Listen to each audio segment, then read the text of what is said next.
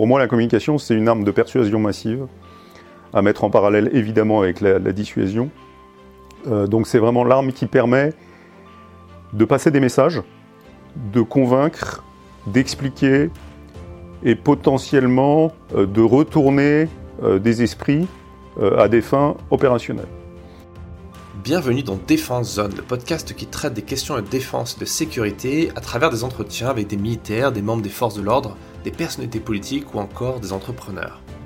Dans cet épisode, nous allons parler à nouveau de communication opérationnelle, tout comme nous l'avons fait dans l'épisode numéro 14 avec le porte-parole de l'état-major des armées. Cette fois, nous avons rendez-vous au CIRPATER, le service d'information et de relations publiques de l'armée de terre, avec son chef, le colonel Éric Delaprelle. N'oubliez pas de vous abonner au podcast, également à notre magazine papier en vous rendant sur le site défense-zone.com ou en cliquant sur le lien en description de cet épisode. Nous vous souhaitons une bonne écoute. Donc nous sommes au ministère des Armées, à Paris à Ballard, avec le colonel Delaprelle. Est-ce que vous pouvez vous présenter? Je suis Eric Delaprelle, je suis colonel, j'ai 54 ans. Je suis dans l'armée depuis euh, pas loin de 30 ans. Euh, et j'ai un parcours qui est dans une première partie de carrière plutôt opérationnel, avec, euh, donc je suis cavalier, j'ai fait l'école militaire interarmes, je suis passé dans des régiments comme le premier SPI, comme le deuxième hussard, le premier chasseur, le premier HP où j'ai commandé un escadron, le hussard parachutiste. Et puis euh, j'ai réussi euh, ce qu'on appelle le concours de l'école de guerre. Après ce concours, on m'a dit bon bah mon gars t'es un peu vieux, donc t'auras pas forcément le commandement de, régiment.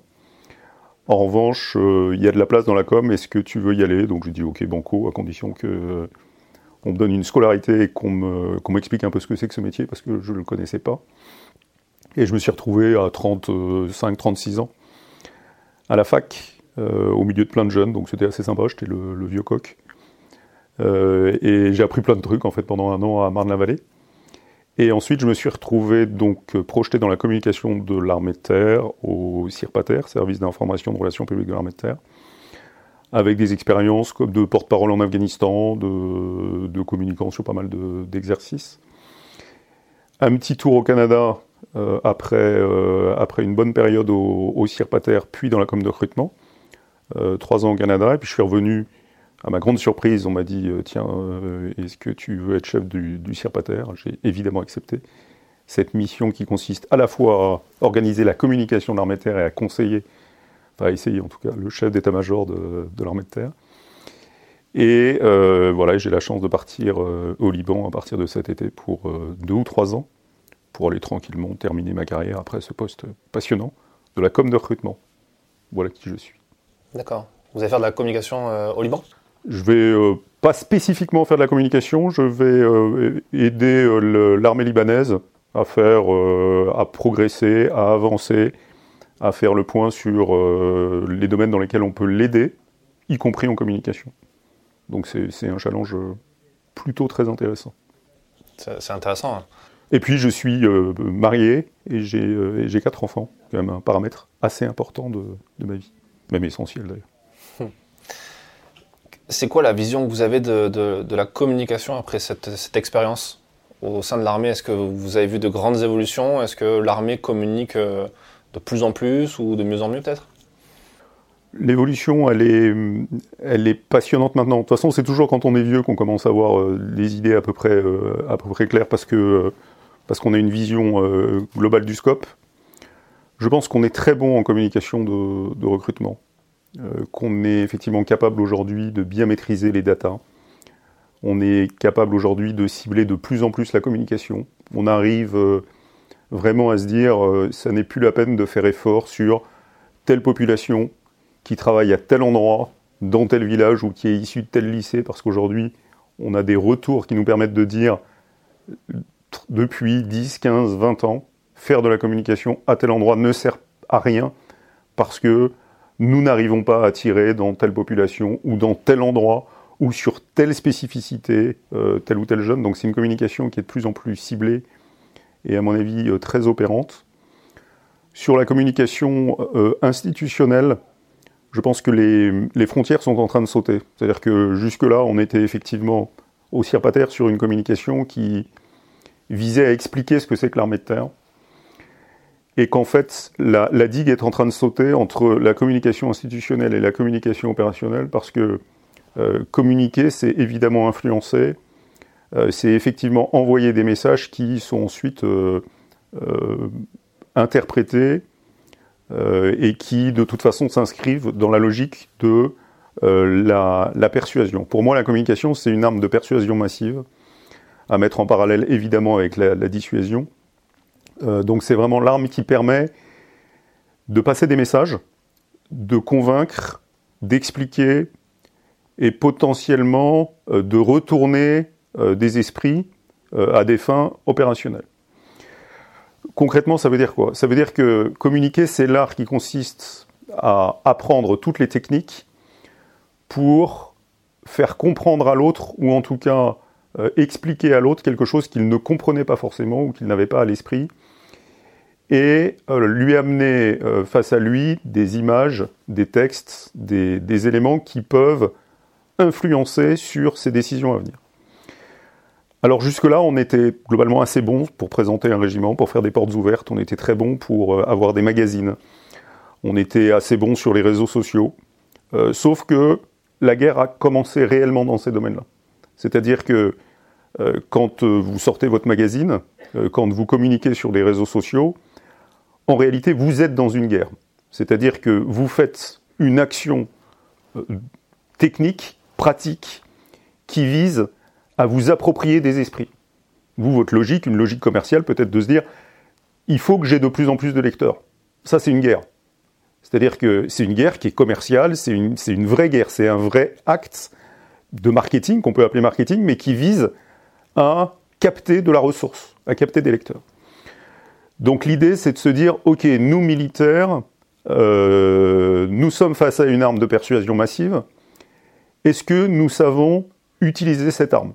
Or, c'est bien notre métier de militaire que d'utiliser les armes. Donc, à partir du moment où on a fait ce constat que la com, c'est une arme de persuasion massive, quels sont les leviers que nous mettons en place pour faire en sorte que cette arme fonctionne au mieux? La frontière un peu complexe qu'il faut euh, savoir respecter, mais qui est aussi en train de sauter un peu comme une digue aujourd'hui, c'est la différence entre je dis la vérité, qui est une vérité intemporelle, et je dis une vérité qui peut euh, être interprété comme purement ponctuel. Je vous donne un exemple. En Afghanistan, par exemple, euh, il était euh, question, un moment, de mettre un petit coup au moral de nos adversaires talibans, et mon adversaire, quand j'étais porte-parole, était le porte-parole taliban. Et il y avait une route qui était plutôt tenue de façon assez régulière, un axe logistique par les talibans, et nous la tenions de façon ponctuelle. Euh, en réfléchissant, on s'est dit, il peut y avoir un effet majeur médiatique qui consisterait à mettre au journal de 20h ce soir, la photo preuve contient cette route. La photo preuve contient cette route, ça peut être deux chefs de corps qui se serrent la main, celui qui est au nord et celui qui est au sud, qui se retrouvent sur la route, qui se serrent la main. Et cette photo, prise à l'instant T, à 17h03 par exemple, est la vérité de 17h03. Et quand on la donne aux médias, on ne ment pas en disant on tient la route. Mais globalement, pour tenir la route, on fait quand même des actions de combat. C'est-à-dire que la guerre pour une photo. Et cette photo, ensuite, entre les mains des médias, est évidemment exploitée sur la vérité à l'instant T, c'est que l'armée française tient la route.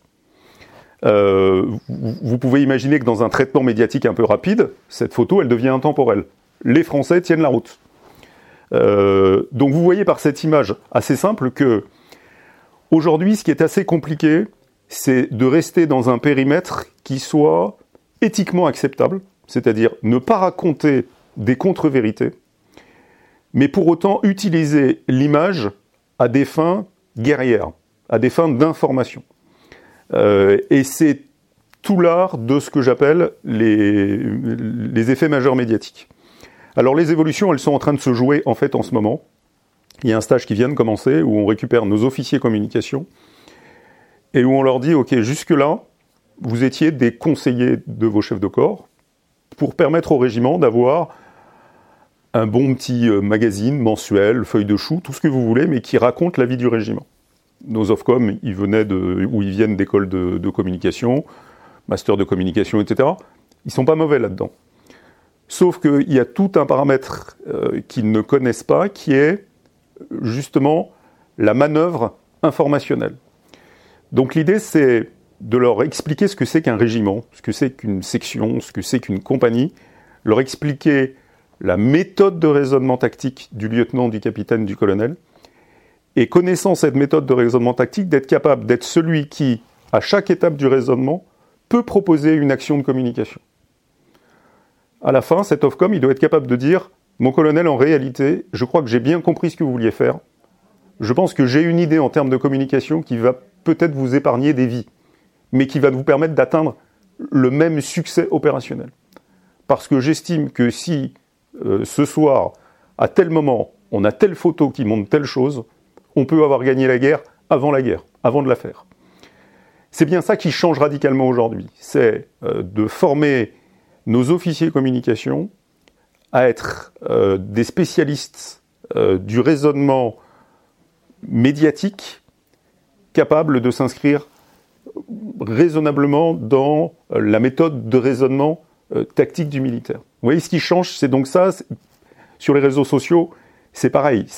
Quels sont les messages qu'on envoie, sachant que aujourd'hui, vous le voyez bien, il y a euh, et si vous prenez les pages de, différents réseaux sociaux des grandes autorités et militaires et politiques du pays, vous verrez les commentaires, vous verrez les attaques sur les commentaires.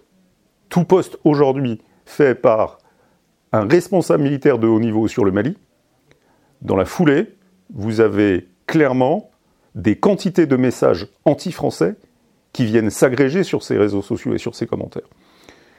Il n'y a pas de raison de laisser le champ uniquement aux autres dans ces affaires-là. C'est-à-dire que la communication, c'est aussi raisonner la communication de l'autre et de voir comment on peut la contrer.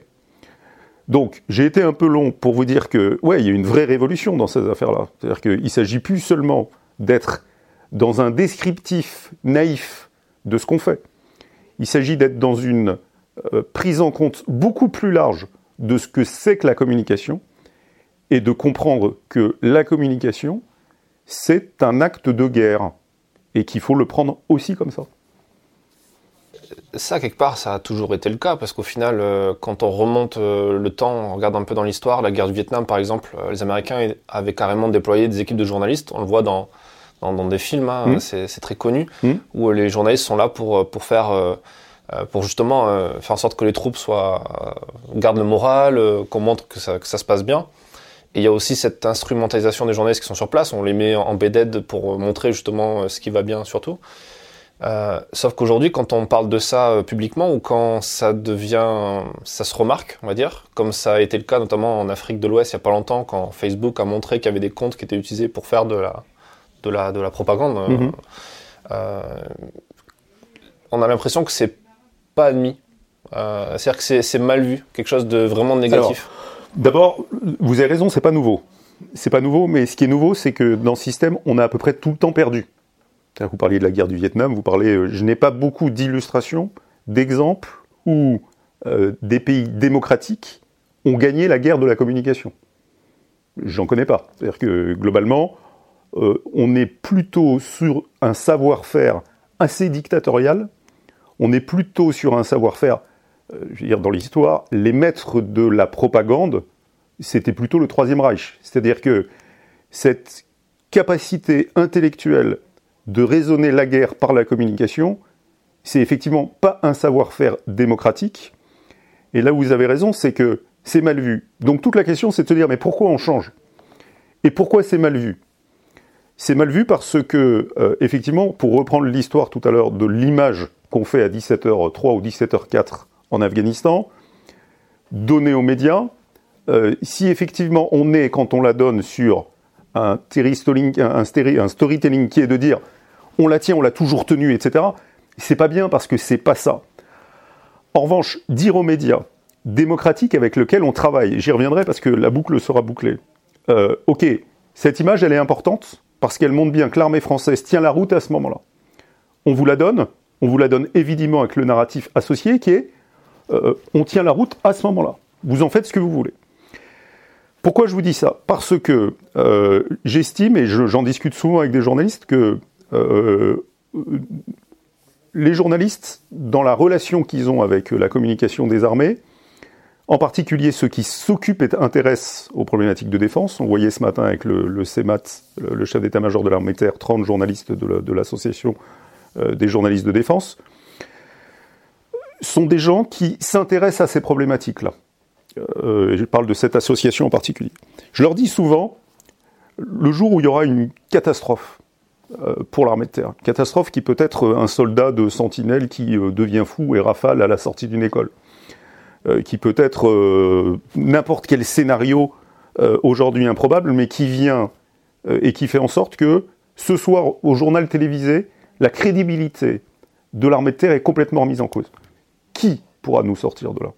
Pas les militaires, des journalistes, des gens autonomes, neutres, mais qui connaissent bien l'institution. C'est-à-dire qui savent que dans ces moments-là, ce qui nous unit est plus fort que ce qui nous divise. Et que ils peuvent, à ce moment-là, sur les plateaux de télévision, dans un pays démocratique, être ceux qui rassurent la population, en disant, effectivement, voilà ce qui s'est passé, voilà quelle est la problématique, euh, et vous pouvez garder confiance parce que.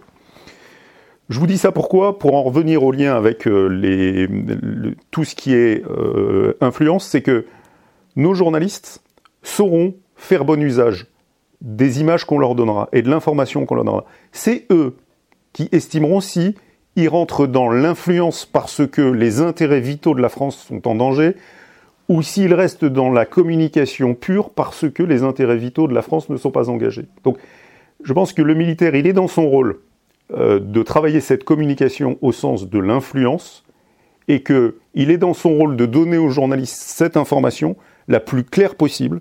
L'objectif n'est pas de tromper le journaliste, l'objectif est de donner aux journalistes les moyens à son niveau dans des situations particulières, d'utiliser cette information comme il le souhaite.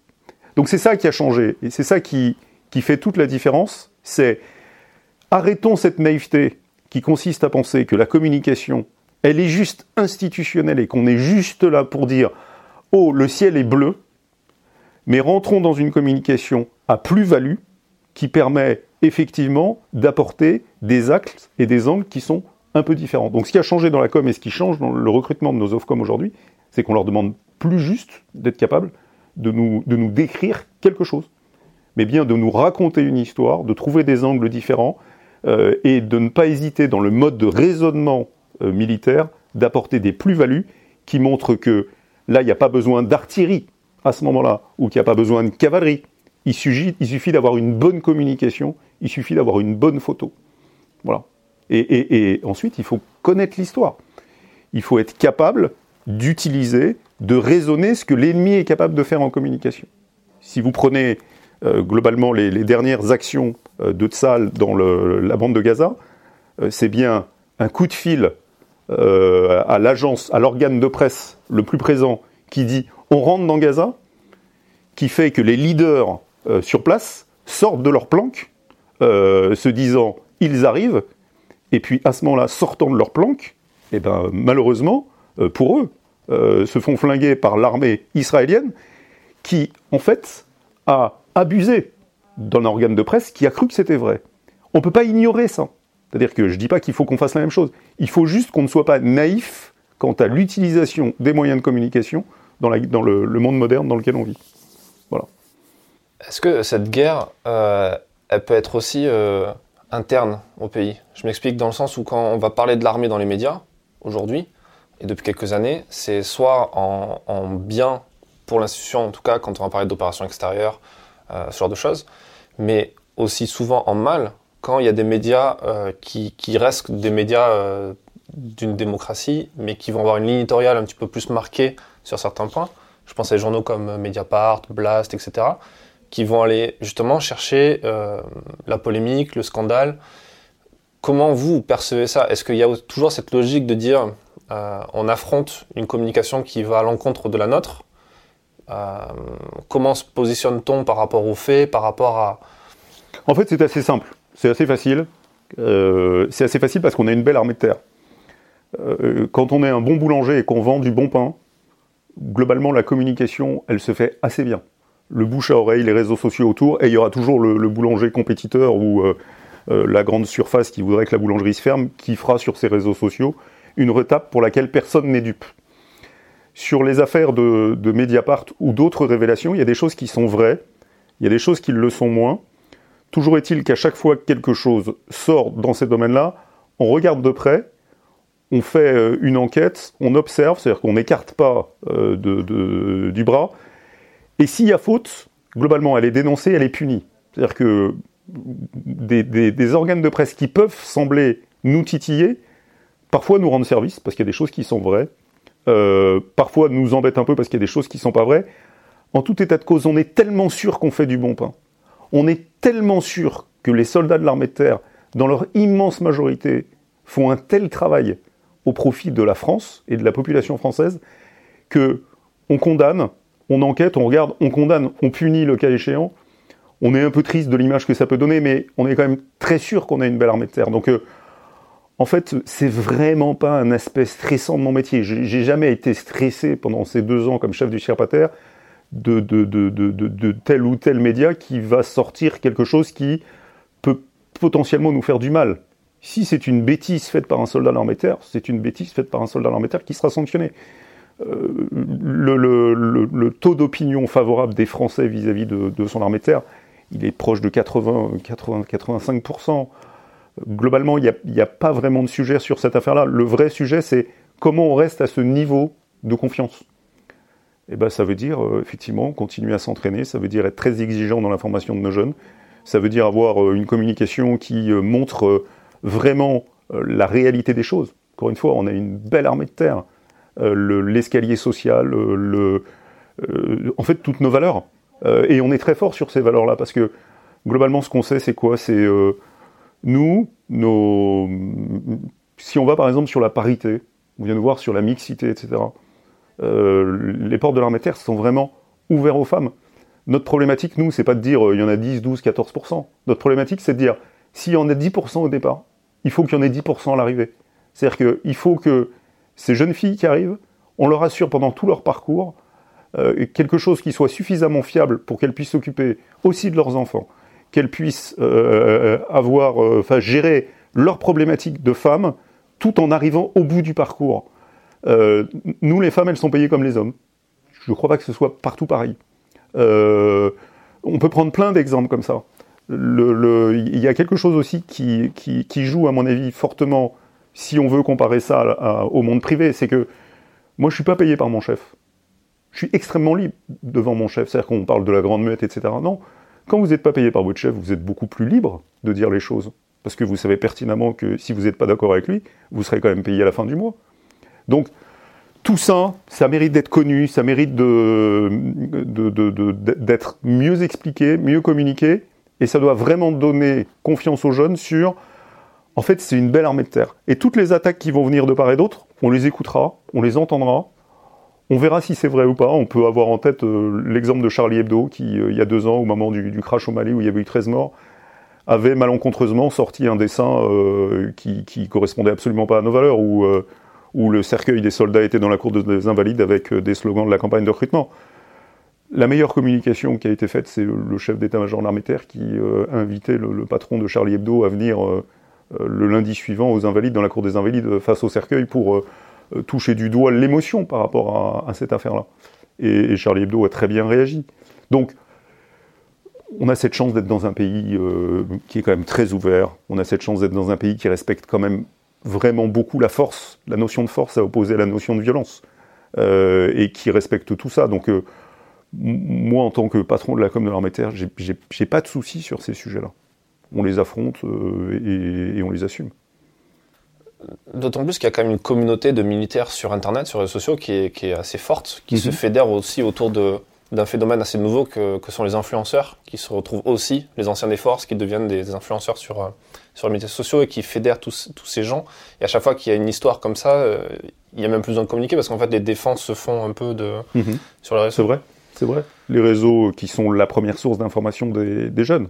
C'est-à-dire qu'on n'a plus une information verticale avec un chef qui dit quelque chose et tout le monde qui, euh, qui prend l'information. On a une information horizontale. Moi, à mon époque, quand euh, je commandais mon escadron, c'est le chef qui disait à la troupe Nous partons en Côte d'Ivoire euh, dans 15 jours. Aujourd'hui, l'information, elle arrive par les réseaux sociaux, elle, arrive, elle, est, elle est horizontale. Donc, une des questions qui se pose, c'est que le chef, c'est plus dur d'être chef aujourd'hui, parce qu'avant, le chef avait l'autorité de la primeur de l'information. Aujourd'hui, le chef n'a plus l'autorité de la primeur de l'information. C'est-à-dire qu'en fait, le caporal, il en sait autant que le capitaine, par rapport à ce qui se trame, ce qui se passe, etc. Donc, il doit être encore plus fort, le chef. Il doit capitaliser sur d'autres valeurs que la communication, qui n'est plus euh, un des principes d'autorité du chef. Et c'est vraiment important, ça. Et qui devient même aussi un danger quelque part, parce que quand on, quand on regarde, par exemple, les, révélations euh, de, de, de, Mediapart, mais aussi, par exemple, du Monde, euh, quand le Monde avait enquêté sur le sur l'utilisation des réseaux sociaux de, de, certains militaires qui avaient mis en danger euh, certaines opérations.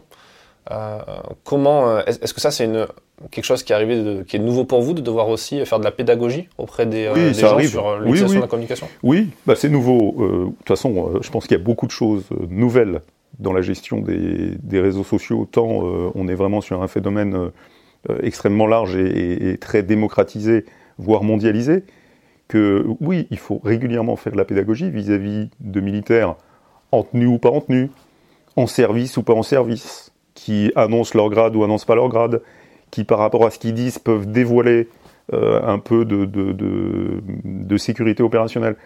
Donc il y a de la pédagogie qui est évidemment faite. Euh, mais il faut d'un côté savoir prévenir et d'un côté savoir encourager.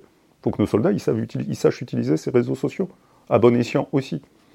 Donc tout n'est pas dans euh, le... Il ne faut pas être trop permissif, mais il faut faire attention non plus de ne pas se priver de l'utilisation de cette arme qui est la communication. Au-delà de l'aspect opérationnel et, euh, du maintien de cette image euh, de, l'armée, il y a aussi les logiques de recrutement, vous en avez parlé. Absolument. à quel moment on, on, cesse d'être dans la communication de, recrutement pour passer dans la partie plus opérationnelle Ou est-ce que c'est tout le long? C'est tout le long, il n'y a, pas de, a pas de frontière. Toute communication qu'on fait, c'est du recrutement. Ce que je suis en train de faire avec vous, là, c'est du recrutement. C'est la base de la base de la base. C'est-à-dire que c'est pas la peine de parler de budget, c'est pas la peine de parler de casque, c'est pas la peine de parler de modernisation, c'est pas la peine de parler de, tout, du Mali, de tout ce qu'on veut, si de toute façon on n'a pas des jeunes qui viennent chez nous euh, pour s'engager. Que si on n'a pas 15 000 jeunes qui viennent tous les ans, c'est même plus la peine de parler d'un engagement euh, au Sahel, de toute façon on ne pourra pas le faire, puisque, comme dirait Monsieur de la Palisse, on n'aura pas les soldats pour le faire. Donc tout est du recrutement. La, communication primaire des armées, c'est du recrutement. Euh, encore une fois, dès que ce matin, par exemple, je l'évoquais tout à l'heure, la conférence de presse du chef d'état-major de l'armée de terre vis-à-vis des journalistes. Les journalistes ont posé des questions sur l'Ukraine, sur la modernisation de l'armée de terre, sur les blessés, sur euh, tout l'environnement. Le seul objectif d'expliquer à des journalistes ce que fait l'armée de terre, c'est pas pour convaincre des journalistes qu'on est gentil. C'est juste pour expliquer le travail que fait l'armée de terre au profit des Français et donc attirer des jeunes qui vont venir à leur tour dans cette armée de terre pour travailler au profit des Français. Donc la com de recrutement, elle est permanente. Elle est permanente. La seule limite se situe de ce qu'on disait tout à l'heure, dans une com qui a plus vocation à être utilisée ensuite en influence. Là, on n'est pas dans du recrutement direct. Quand je cherche la bonne image qui va prouver ce qui s'est passé, ou, qui veut porter le message euh, dans les médias, euh, là, on n'est pas spécifiquement dans la com de recrutement. On est dans de la com qui vise à montrer au gars d'en face que euh, on est présent sur le terrain à tel endroit et qu'on lui met la pression. Est-ce que dans cette euh, communication-là, il y a aussi une volonté de, euh, de, communiquer pour fidéliser? Parce que le recrutement, c'est bien, mais euh, il y a beaucoup de jeunes qui s'engagent et qui découvrent l'armée à ce moment-là et qui, au bout d'un an, deux ans, trois ans, décident de rompre leur contrat, enfin, de ne pas renouveler, de partir, voire certains arrêtent en cours de route. Alors, là-dessus, il y a un peu un mythe. là-dessus, il y a un peu un mythe. en fait, tous les jeunes de France, ils fonctionnent de la même manière. C'est-à-dire que, que vous alliez chez Bouygues, que vous alliez euh, dans l'armée française, que vous alliez euh, dans un club de sport, que vous alliez... De toute façon, la première année, vous avez 20-25% d'attrition. C'est-à-dire que le jeune, il aime bien tester, il aime bien goûter, il aime bien voir par lui-même, au-delà de l'information qu'on peut faire. Si ça lui convient, il reste. Si ça lui convient pas, il part. Et pour ça, l'armée de terre, elle a exactement les mêmes jeunes qui viennent. Donc, euh, est-ce que en communiquant mieux, on fidélise mieux Je pense que non. Je pense que euh, la meilleure communication pour fidéliser, c'est l'exemple. C'est-à-dire que si le jeune, il se sent bien, de toute façon, il restera. S'il il se sent pas bien et qu'on fait une super communication, il partira. Donc, l'exemplarité est une forme de communication, mais c'est une communication euh, plus spatio-temporelle, gestuelle, etc., enfin d'attitude de tous les jours. je ne crois pas que c'est la communication qui fidélise. Est-ce qu'au contraire, l'excès de communication ou une communication qui va dans un certain sens euh, et qui se retrouve en contradiction peut-être avec l'exemple ou, la réalité ne contribue pas aussi euh, potentiellement à ça Oui, vous avez raison, ça c'est sûr. Si effectivement euh, on dit que la glace a goût de vanille et qu'elle a goût de camembert, globalement les gens derrière n'achèteront plus de glace. Donc ça c'est sûr qu'une communication exagérée qui vise à faire rêver alors que le, rêve n'est pas là, est contre-productive. Ça, c'est absolument certain. C'est pour ça que c'est intéressant de faire des campagnes de recrutement. C'est effectivement comment on réussit à être dans le juste milieu et, apporter quelque chose qui soit aussi près que possible de la vérité. parce que raconter la vérité brute sur le parcours d'un jeune recrutement ne sera pas exactement la même à Belfort qu'à Tarbes, que euh, dans tel ou tel commando, que, etc. Donc euh, s'approcher le plus possible de la vérité. Comment on fait pour faire ça? On s'appuie sur des, sur des, sur des agences. On s'appuie sur des agences de communication. On s'appuie sur l'expertise qu'on n'a pas forcément.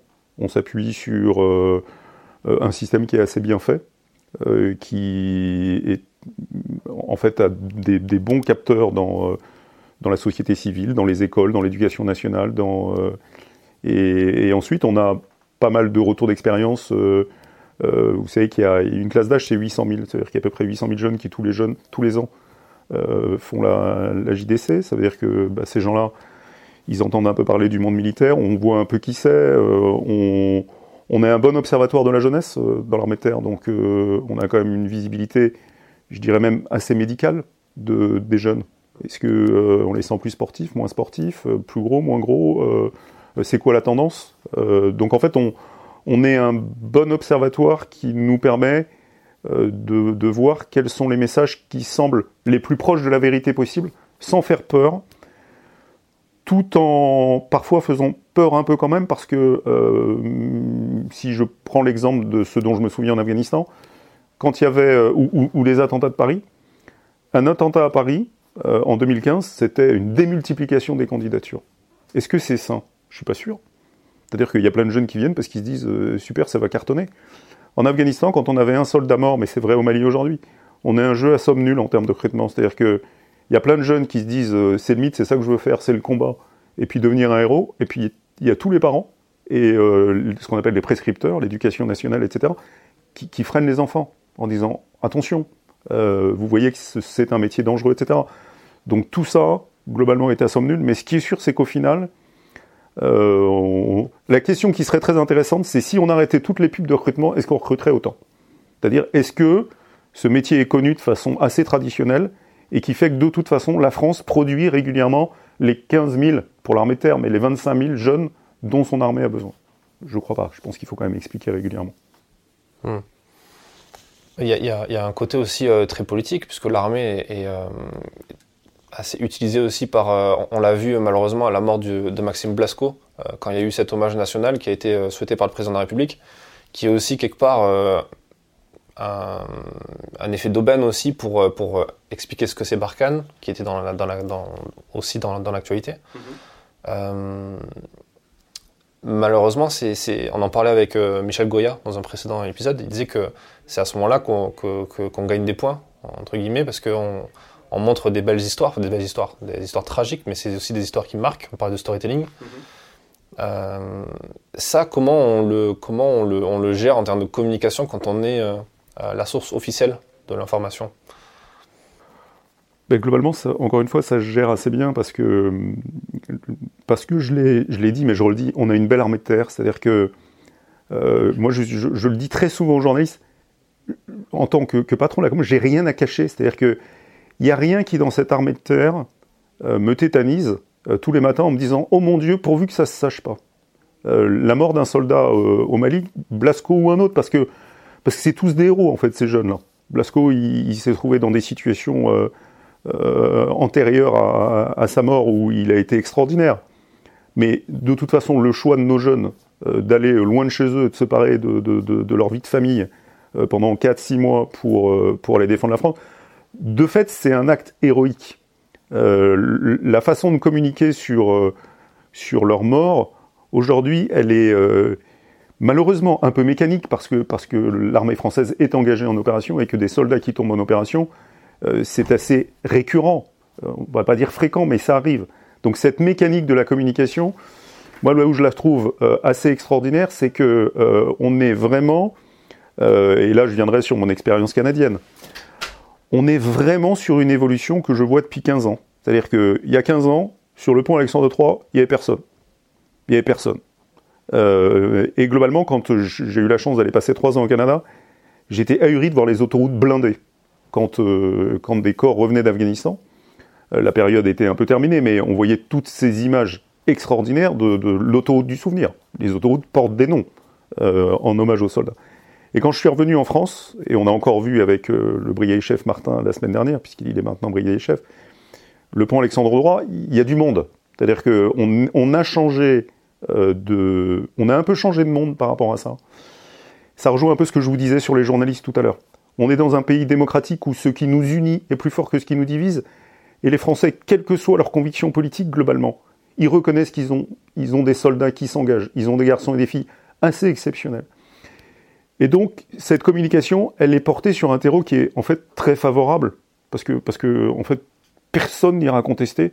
Vous, vous avez trouvé personne la semaine dernière, le week-end dernier, aller contester l'intérêt de la mort de Martin.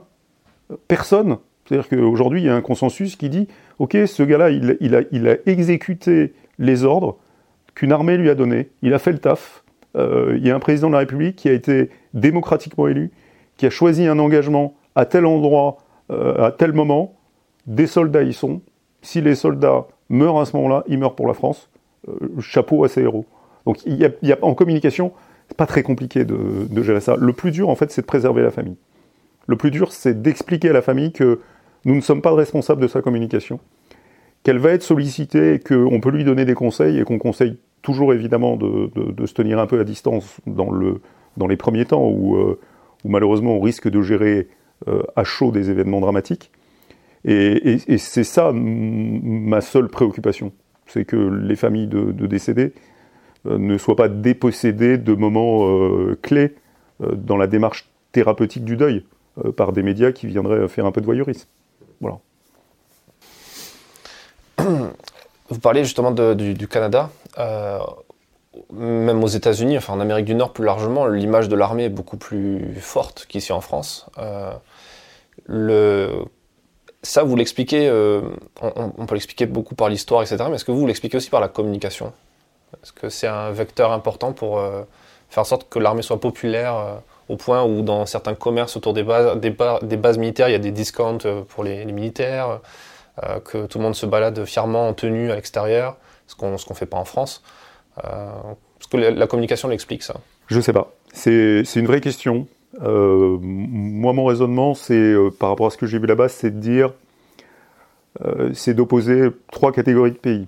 les États-Unis, le Canada. Globalement, on vit sur un continent où la menace n'existe pas réellement. Si on prend le Canada, c'est au nord des ours, à droite de l'eau, à gauche de l'eau, en bas des amis. Euh, les États-Unis se situent à peu près dans la même configuration. Globalement, le Mexique, on ne peut pas dire que c'est une menace euh, imminente. Donc on est sur un pays continent euh, qui n'a pas à ses frontières une menace absolument avérée. De l'autre côté du spectre, Israël, qui pour le coup se construit et s'est construit vraiment dans une adversité quasi absolue, et qui donc a construit l'image de son armée et son armée face à des guerres régulières à ses frontières. Et puis au milieu, euh, la France, qui ne s'y situe pas dans une situation d'État-continent, mais est bien un pays en Europe, euh, qui ne se situe pas euh, dans une situation israélienne où il y a eu ces 50 dernières années des attaques régulières et des tests réguliers de la, de la sécurité, mais se situe dans un environnement où les problématiques essentielles ne sont pas forcément des problématiques d'attaque imminente venant de l'extérieur. Des problématiques, en France, de, chômage, des problématiques de pouvoir d'achat, des problématiques d'immigration, on le voit au cœur de la campagne, des, problématiques qui sont en réalité des problématiques qui ne placent pas la sécurité comme thématique numéro un. Quand la sécurité n'est pas une thématique numéro un, ceux qui réalisent la sécurité n'ont donc pas euh, l'image qui se place dans le top 3, 4, 5 des métiers euh, qu'il faut, qu'il faut mettre en avant. Donc je lis sur tout ça en fait un contexte, c'est-à-dire euh, euh, les Américains sont partis souvent faire la guerre très loin de chez eux.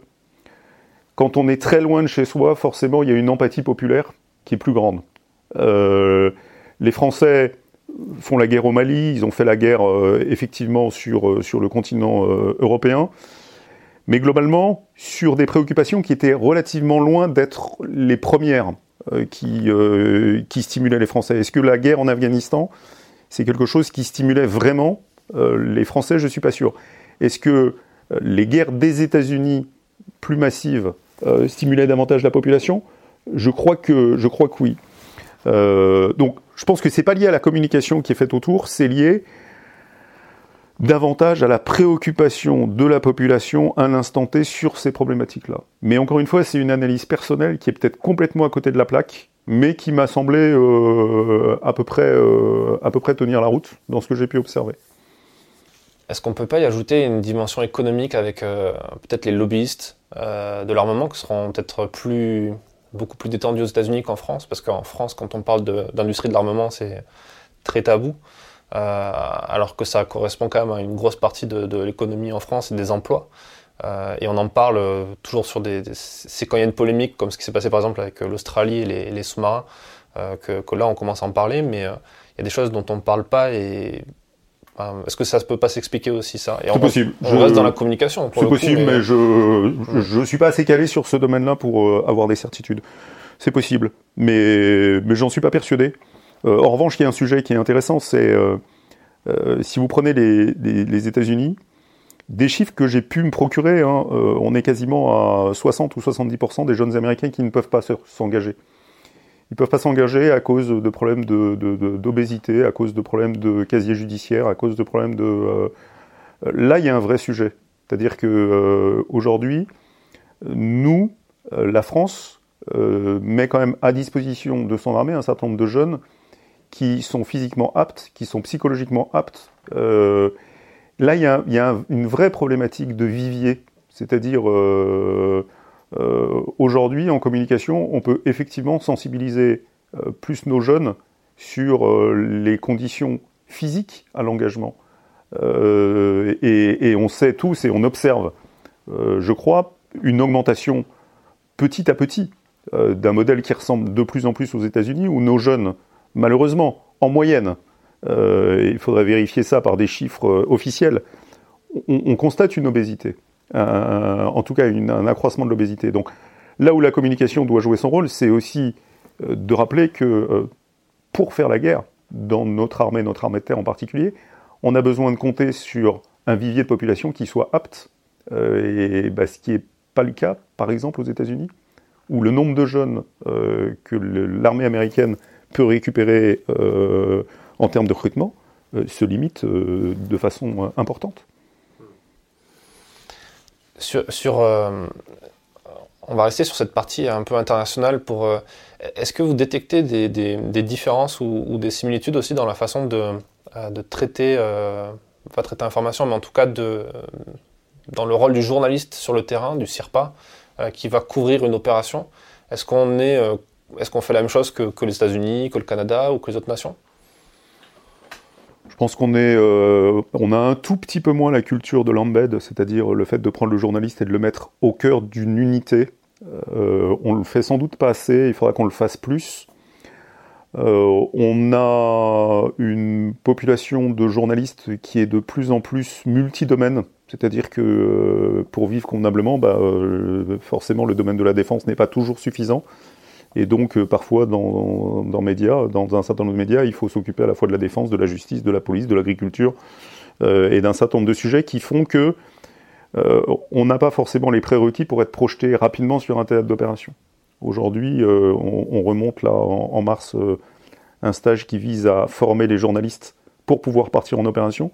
Aujourd'hui, je ne suis pas persuadé, je suis même sûr du contraire, et il faut qu'on y remédie, que les journalistes qui partent en opération au coup de sifflet parce qu'il se passe quelque chose ne sont pas forcément euh, tous capables de faire un garrot, ne sont pas forcément tous capables d'utiliser de la morphine, ne sont pas tous capables d'embarquer de nuit dans un hélicoptère, ne sont pas tous capables.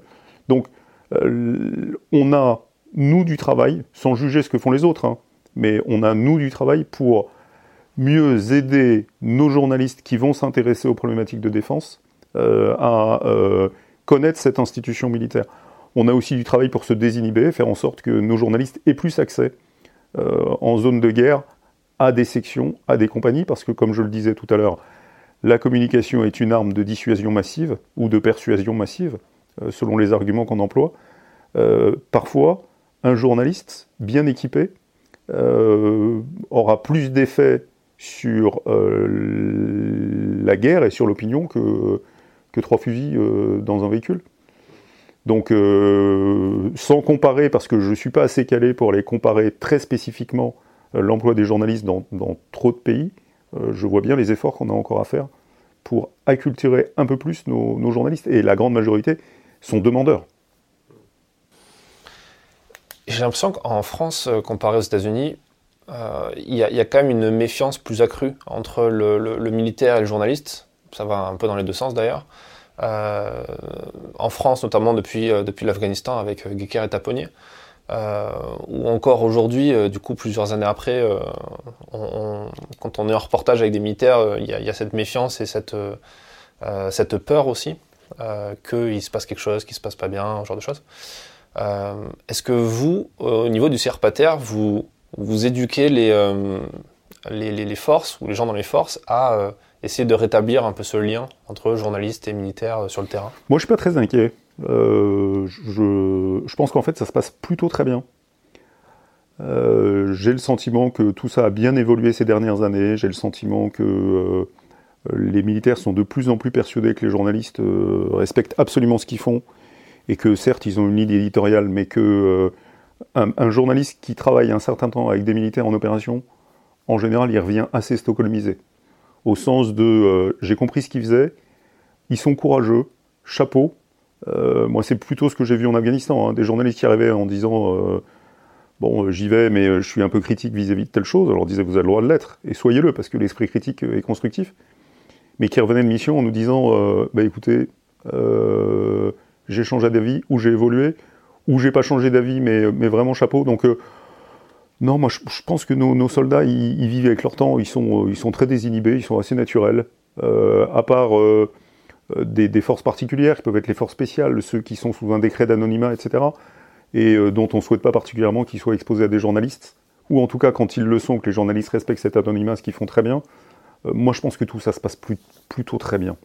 Euh, et qu'on aura toujours un journaliste frustré revenant d'une opération qui se dira j'aurais pu peut-être faire ci ou peut-être faire ça, évidemment, Rien n'est jamais parfait, mais, globalement, ça se passe euh, plutôt pas mal. Au point d'ailleurs qu'on est les premiers euh, au CIRPATER, nous, à inviter des journalistes euh, à aller dans des unités en, leur disant mais en fait, on vous paye même le déplacement, c'est-à-dire qu'on se débrouille pour vous amener sur le théâtre, on, organise financièrement votre déplacement parce que ça nous intéresse que vous alliez voir nos soldats. Donc non, moi, enfin, j'ai pas, j'ai pas organisé, j'organise pas de brief de soldats en disant euh, oh mon Dieu, dites-leur ça parce que sinon ça va mal se passer. Non, ce que je veux dire, c'est est-ce que eux voulaient, voulaient euh, déstresser entre guillemets dans le Ils sens sont pas où... très stressés. Ouais. Ils sont pas très stressés. Je crois pas. Je crois pas. Alors ils connaissent les journalistes en plus. Oui, bien sûr qu'il peut y avoir tel ou tel journaliste considéré comme un, peu ronchon qui fait un petit peu peur à, aux uns et aux autres, mais mais globalement, euh, à partir du moment où la personne euh, fait son boulot, euh, est courageuse et, ensuite délivre de l'information qui est, correcte, il n'y a aucun souci. Donc je pense que tout ça se passe en fait plutôt très bien. On a fait un bon tour, je pense, sur, tout ce qui est question de, communication. Euh, pour terminer cet échange, est-ce que vous auriez un, conseil à, à donner à, quelqu'un qui aimerait s'engager dans cette voie-là, un militaire qui, qui aimerait partir dans, dans, le domaine de la communication ou qu'on a envoyé dans, la communication, parce que ça arrive aussi qu'on ne choisisse pas forcément sa trajectoire et qu'on ait un peu des a priori sur la question. Qu'est-ce que vous aimeriez partager à ce niveau-là? Moi, je, pense, mais c'est comme à peu près dans tous les domaines. Euh, c'est vraiment la culture générale qui permet d'éviter de refaire des choses qui se sont faites avant. Et dans tout ce qu'on a dit, en fait, j'ai rien inventé de neuf. Et quand je dis j'ai, c'est pas je Eric Delaprelle, parce que tout ça, c'est une équipe. Je salue évidemment tout le travail du, du. Euh, et, et s'il n'y a pas de, gens euh, avec autant de cohésion et d'envie de travailler, ça marche pas. Et le chef là-dedans, il est rien. le conseil que je donne, c'est en fait, tout ce que je vous ai dit sur la communication, l'influence, et vous l'avez souligné, c'est pas nouveau. C'est pas nouveau. On est sans doute en train de réinventer l'eau chaude parce que on a perdu dans une période de temps de paix assez longue des savoir-faire, des actes réflexes par rapport à la communication est une arme. Et que quand les, temps sont apaisés, effectivement, on revient sur une communication elle-même apaisée qui consiste juste à essayer de, vendre un peu plus euh, le savoir-faire, le savoir-être. Euh, en restant sur euh, la bonne petite photo du bon petit plan qu'on a posé et, qu'on expose. il faut étudier effectivement cette communication à partir du moment où elle naît. le XXe siècle, à cet égard, est extraordinaire. Parce que c'est vraiment là qu'on commence de façon extrêmement visible la communication à des fins, opérationnelles. Donc moi, je conseille de, réétudier ce XXe siècle, les méthodes soviétiques, les méthodes allemandes, euh, les méthodes américaines, qui permettent ensuite de se dire, ok, je rentre donc dans un métier qui ne consiste pas seulement à dire ce qui est, mais à réfléchir ce qui pourrait être au travers de tel ou tel instrument de communication. Donc c'est un métier, euh, un métier passionnant. Et puis la communication, c'est une arme. C'est-à-dire qu'un jeune qui n'est pas apte, c'est pas la peine qu'il vienne au CIRPATER ou qu'il vienne dans la communication. Parce que la communication, c'est faire la guerre avec les armes des soldats, euh, c'est-à-dire euh, le fusil, le pistolet et, tout l'armement qui va autour, mais en plus le stylo, la caméra, l'appareil photo. Donc un jeune qui n'a pas la tête bien faite et le corps bien fait, capable de résister à tout ce stress, c'est pas trop la peine qu'il vienne dans la communication. Hmm. Un soldat avant tout, quoi. Et un soldat complet, et évidemment avant tout, mais avec, je terminerai là-dessus, une vie équilibrée. C'est-à-dire que si euh, on récupère un mytho qui ne vit que par euh, l'aspect euh, je veux faire la guerre, il va sans doute se tromper de métier. Il faut avoir une vie bien équilibrée avec comme quelqu'un qui s'appuie bien sur deux béquilles, des, piliers qui lui permettent d'avancer raisonnablement dans la vie, sur le plan familial, sur le plan personnel, sur le plan amitié, sur le plan, enfin un équilibre global qui permette d'être bien dans ses pompes. Mmh. Bah, c'est un très bon conseil et très bonne conclusion. Merci pour cet échange. De rien, avec plaisir. Merci d'avoir écouté cet épisode jusqu'à la fin. S'il vous a plu, partagez-le autour de vous et abonnez-vous au podcast pour ne pas rater les prochains. Défense Zone, c'est aussi un magazine en ligne et en version papier disponible sur le site internet défense-zone.com. Rendez-vous en description pour plus d'informations et à très vite dans un prochain épisode.